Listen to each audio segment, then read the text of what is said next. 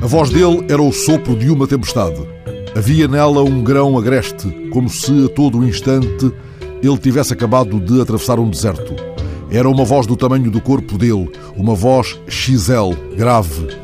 Um dia ele pousou esse vozeirão feito para combates que parecem estar fora de moda num spot da primeira emissão pirata da T S F. A voz dele dizia "O sonho do som".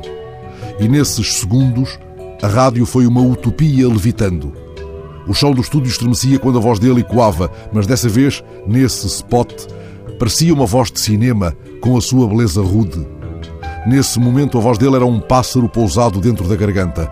Foi a primeira coisa de que me lembrei quando ontem chegou a notícia de que morrera. Depois vieram as intensas memórias de um caminho longo de amigos e irmãos, entretanto desencontrados.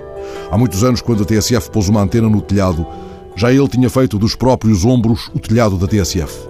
Ele, Mário Pereira, foi um dos que levou às costas o sonho inicial desta rádio, de que foi fundador, obreiro ímpar e administrador.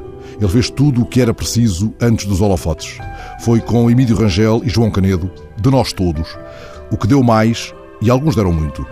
A vida afastou-nos, mas tínhamos histórias raras para celebrar, e estava até combinado que um dia destes iríamos almoçar. Iria também o Carlos Andrade e o Mário Coelho, nosso mensageiro cúmplice, que na véspera lhe levou uns caracóis. Estava previsto que nos reuniríamos quando a debilidade dele não gerasse no grupo o desconforto dos que o tinham como fortaleza sempre inabalável.